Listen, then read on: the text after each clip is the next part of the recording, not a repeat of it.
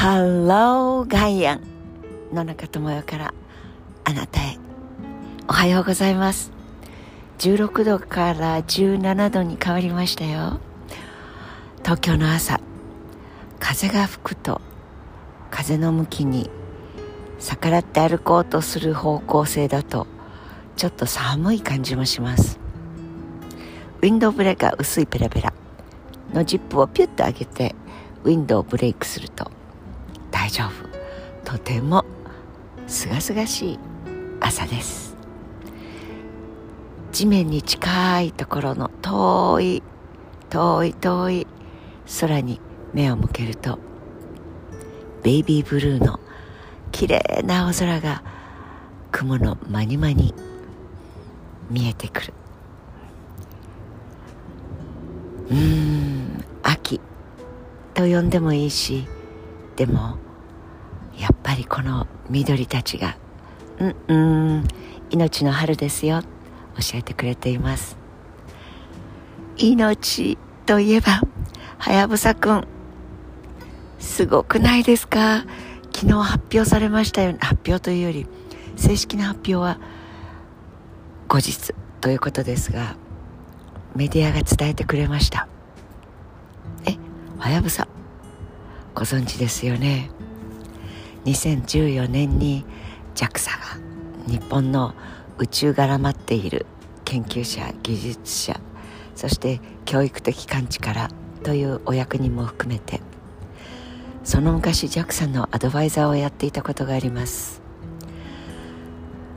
JAXA のアドバイザーの前にですね総合技術学術審議会というのがあって日本の空をめぐる公の国の機関が4つあったんです。それをやっぱり無駄だから少しそうですね省庁再編の波のちょっと端っこの方だったと思いますけれど戦略的に一つにしないとちょっとまずくないかい？というまあ3万年とまではいきませんがその頃の学術審議会の審議員だったのでそこの再編。で JAXA が立ち上がり。そして JAXA サイドからのアドバイザーということでそんなことをやっていたことがあります。宇宙の専門家でも理系でも何でもないのですがまあやっぱり国民の税金を使ってどうやって空と宇宙と向き合うか。なんていうとちょっとおしゃれですがな偉そうなもんじゃなくてやっぱりもちろんタックスペイヤーの視座は必要ですけれど私たちってどっから来てどこへ向かってるんですか？で ET エクストラセレスチャル地球外の生物なんていませんでございましょうよ。我ら人類ったらば宇宙の中で命あるリーダーだわみたいな。いやいやもうちょっと謙虚に神がいますよ。創造主クリエイターがいるんですよ。というところから人類ったらばだとお水があるってさこれないと干からびるでしょ。で地球外で水があるかないか。これが大変な問題だった。時代もあったんですよついこの間まで。で火星もすごいしいや土星だって木星だってそれぞれに衛星だって調べてみると水って結構あるんですね。というところまでたどり着いてんです。でもお空から地球に飛んできて今も流れ星あれは消え去ってシューッと燃え尽きてしまうのですが燃え尽きずに地球の表面にズッカーンときた。そういうお星様のかけら。こういうものたちの破片で調べてみると水分はありますね。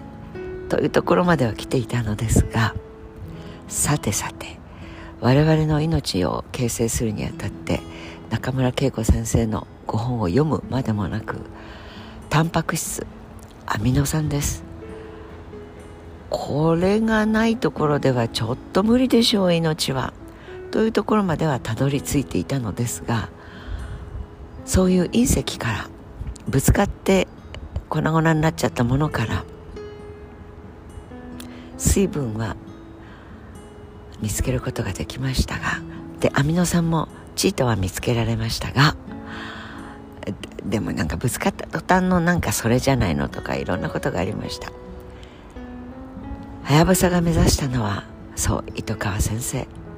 まあ糸川先生の話をするだけでもまああのご縁をいただいてバレエに憧れてというこれもすごい話があるんですけど今日はちょっと置いといて心を鬼にして。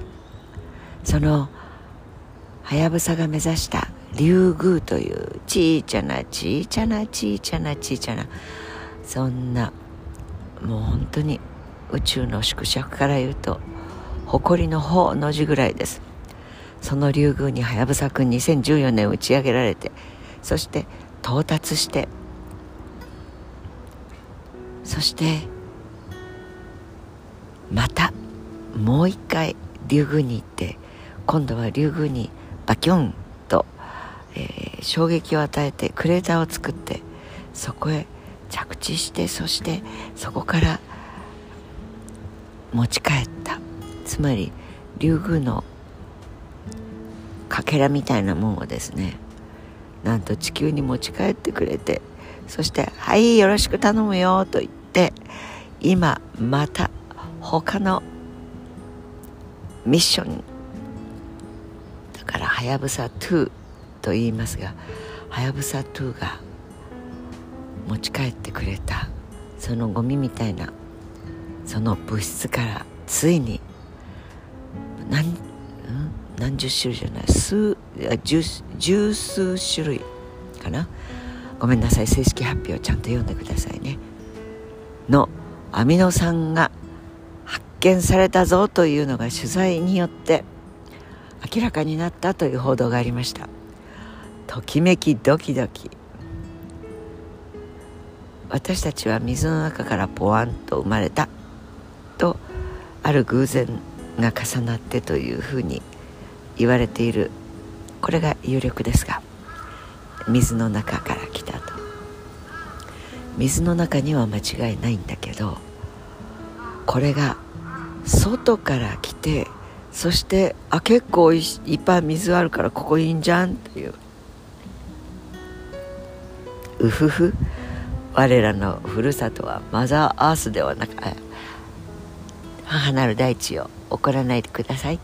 ようやくどっから来たんだろうね。というそこの入り口の手前ぐらいにたどり着いている人類なのですから。